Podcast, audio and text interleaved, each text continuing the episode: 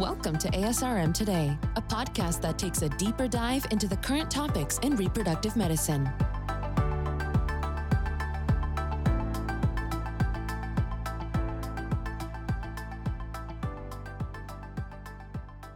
Hello everyone, I'm Dr. Jeffrey Hayes, your host for this episode of ASRM Today. Today I have the pleasure of speaking with Dr. Peter Schlegel. Dr. Schlegel's been on the front lines of the COVID-19 pandemic as cases have continued to grow in the United States. Dr. Schlegel continues to work in the reproductive medicine space with other professionals who are looking for solutions in these perplexing times. Dr. Schlegel, thank you so much for joining us today. My pleasure. Dr. Schlegel, I want to start with, not everyone might know about your background and where you are. Tell us a little bit about yourself, along with what your specialty is and exactly where you're practicing right now. Sure. In addition to being an immediate past president for ASRM, I am also a urologist, chair of the urology department at Weill Cornell Medicine in New York City, and also function as the senior associate dean for clinical activities at Weill Cornell Medicine. So let's jump into to COVID here. So when did you begin to see things sort of change in New York City due to the COVID pandemic? Sure. So in early March, it became evident that New York was going to be affected by the COVID epidemic. When some of the first cases were identified, it was very clear that we were going to move into the center of part of this disease activity. Mm-hmm. How quickly that occurred and how profoundly we would be affected could only be modeled out from our initial inklings of what was happening in early March. Had you previously been following it as it was developing across the world? Absolutely. But I think many of us looked at that as oddities that occurred elsewhere and didn't fully appreciate the impact of what could occur if this disease actually came to the United States. Mm-hmm. We were concerned that the United States, as a free state and a highly mobile group of people, could very quickly pass this disease and have it mobilize. But again, the degree of impact that it was going to have was not immediately evident back in January or February, I believe. And it wasn't due to, say, looking at it as an anomaly necessarily. It was just something that, I guess in layman's terms, that just no one could really put their finger on at the time.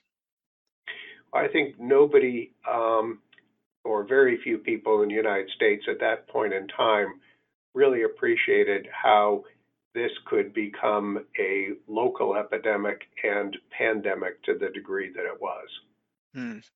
Hmm. What has been the biggest surprise then in this pandemic as it has developed for you professionally? Well, I think the transformations that have occurred. Certainly everybody has had transformations in their social life and the distancing that is required. I think the transformations that have occurred in the workplace with a predominance of people working from home and changing how you interact with your colleagues really has been surprising to almost everyone.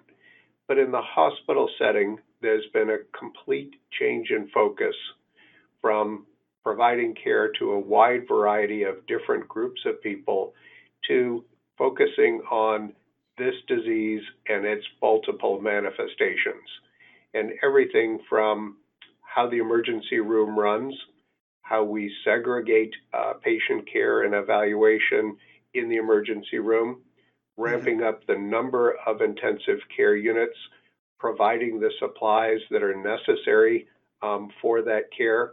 Each of these have been transformations that, again, were very unique in medical care. I think in medicine, we are able to adapt, but frankly, adaptation is not something that you typically perform at an institution-wide level or city and state level, as has been required during this pandemic. and you speak about the ability to adapt. Is there anything, even with what you know about working with adaptation, was there something that you wish you'd known sooner that might have been helpful? Sure. I think that many of us were caught a little bit flat-footed with the need for protective equipment.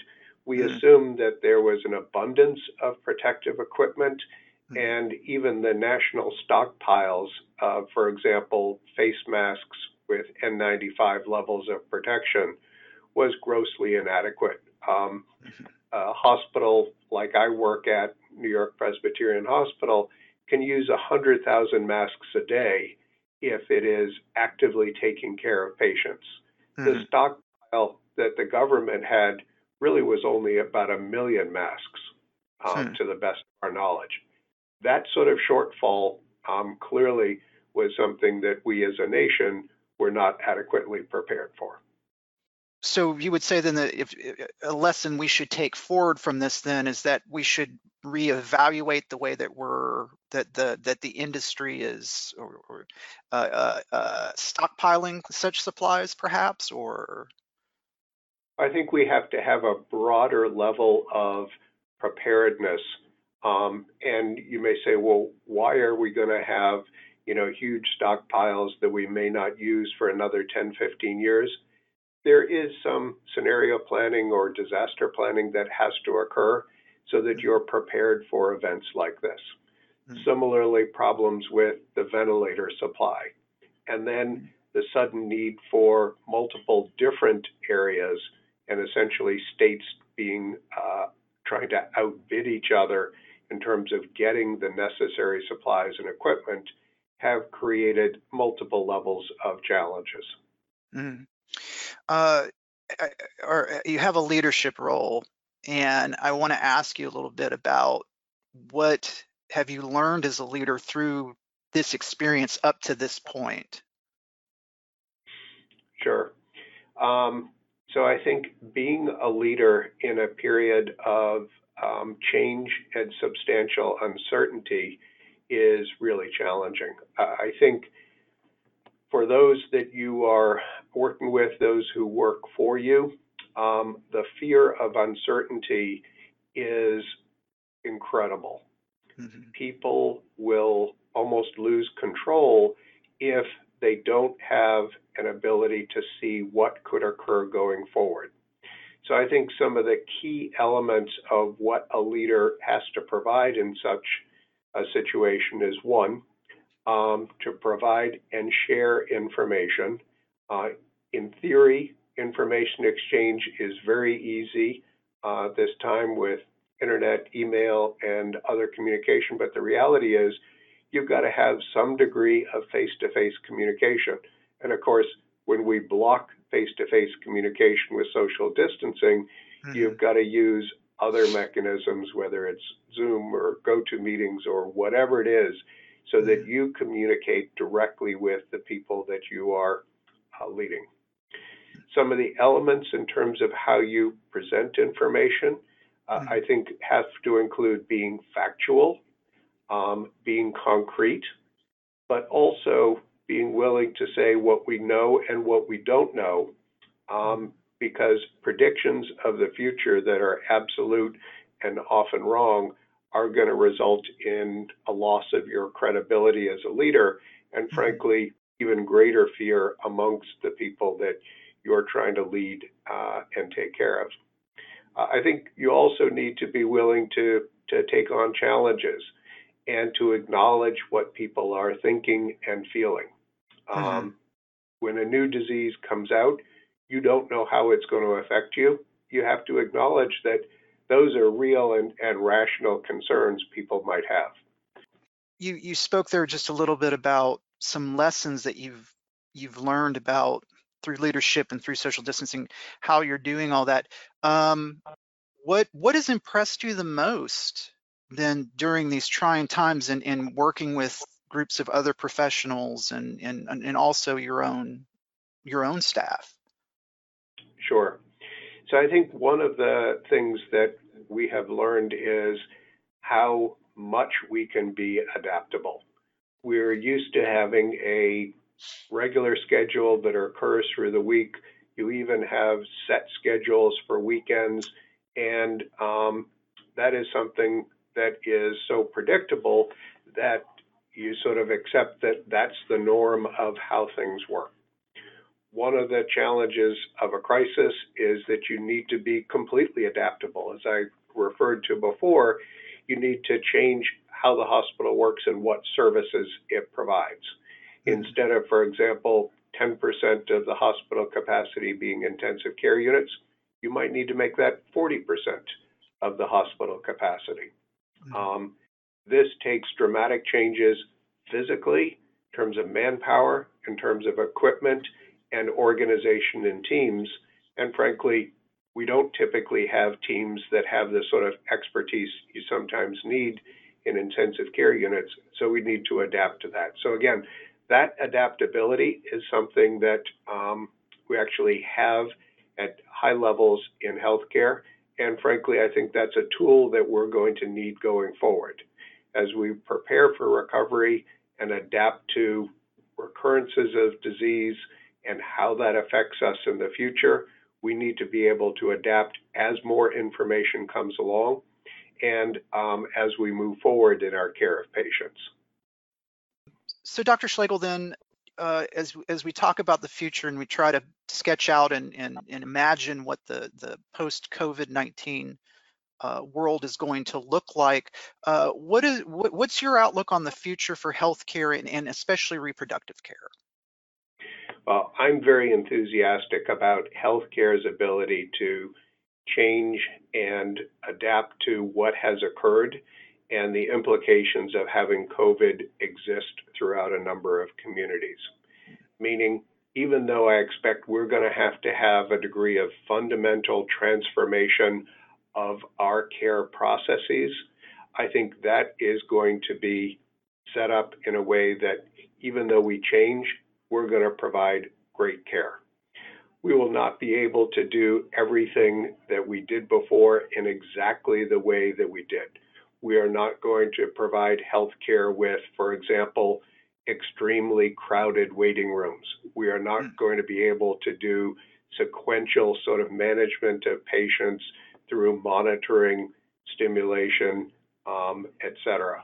We're going to have to look at how we treat people in a different way. We're going to take advantage of what we've done with telemedicine over just the past month, where this has exploded for a number of different centers, and incorporate that into how our care is provided going forward. We're not going to be flipping a switch to go back to the way we were before, but we're going to adapt to what we see in our new challenges of new blips in terms of disease activities, what we learn in terms of the effects of COVID on pregnancy, and we're going to use that to optimize our care for couples in the future. And I think, again, all of these activities together will make us better, stronger, and more effective, but it is going to take a fair bit of adaptation to the environment that we are in.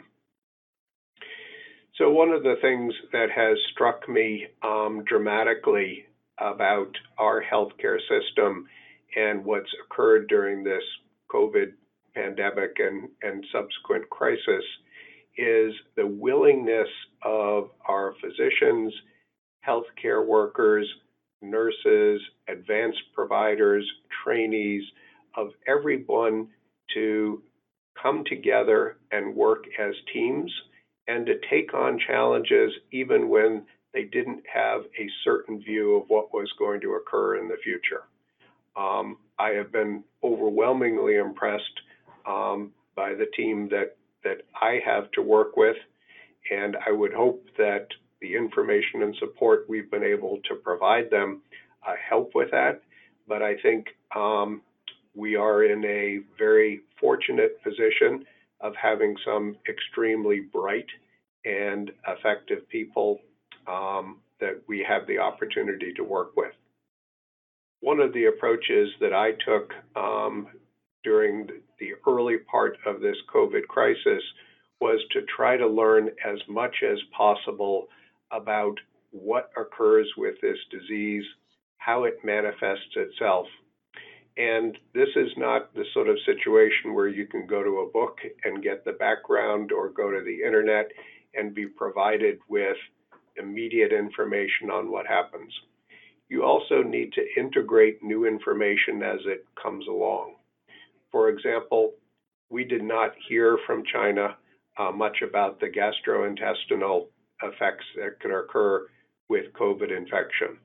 Here, about a third of the patients that we've treated have had dramatic GI effects. We also didn't hear anything about the substantial, at least microcapillary thrombotic activity that occurs with this disease. That has resulted in such an epidemic of renal failure that we're running out of dialysate to allow people to stay alive through their dialysis treatments. These are dramatic effects that you learn from observation. You learn as information evolves, and frankly, to some degree, you have to learn on the fly. In many ways, that's an exciting medical time, but in other ways, you need to be broad thinking and not fixed in your approaches. And we've even seen some of these changes potentially affect how pregnancies proceed with microthrombotic changes in the placenta.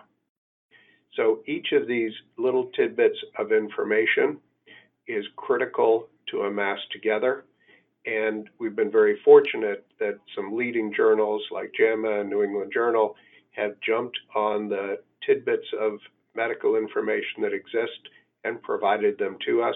And again, I think those have been very rich resources of information to share. Dr. Schlegel, as you talk about information as the most powerful, or one of the most powerful tools here in dealing with COVID-19, is there anything you have found that, or do you have any suggestions maybe other outside of journals about how you and your colleagues can share information so that we don't have a situation again as you were describing with China? Well, I think there are a lot of tools that now exist for sharing information. Scientifically, we like to have a very constricted sort of approach to how that information is put together, reviewed, and then shared. I think in this crisis, we've also learned that you need to fast track some of that. And so a lot of the material that's coming out is a little less filtered than what we've seen in the past. And you therefore have to pick your sources of information carefully. Mm. But I think one of the things we've also learned is there are some experts who are at the head of these fields. And if you allow them to put together webinars or you record their presentations, those are excellent ways to learn about what's happening and to share information in ways that we haven't done as effectively before. But that allows your information to get out to a broad audience. Critically important when things change week by week and certainly month by month. Well, Dr. Schlegel, thank you so much for joining us today. I've been speaking with Dr. Peter Schlegel, who's been on the front lines of the COVID-19 pandemic as cases have continued to grow in the United States, especially in New York City. Thanks for having me on, Jeff. Thank you so much.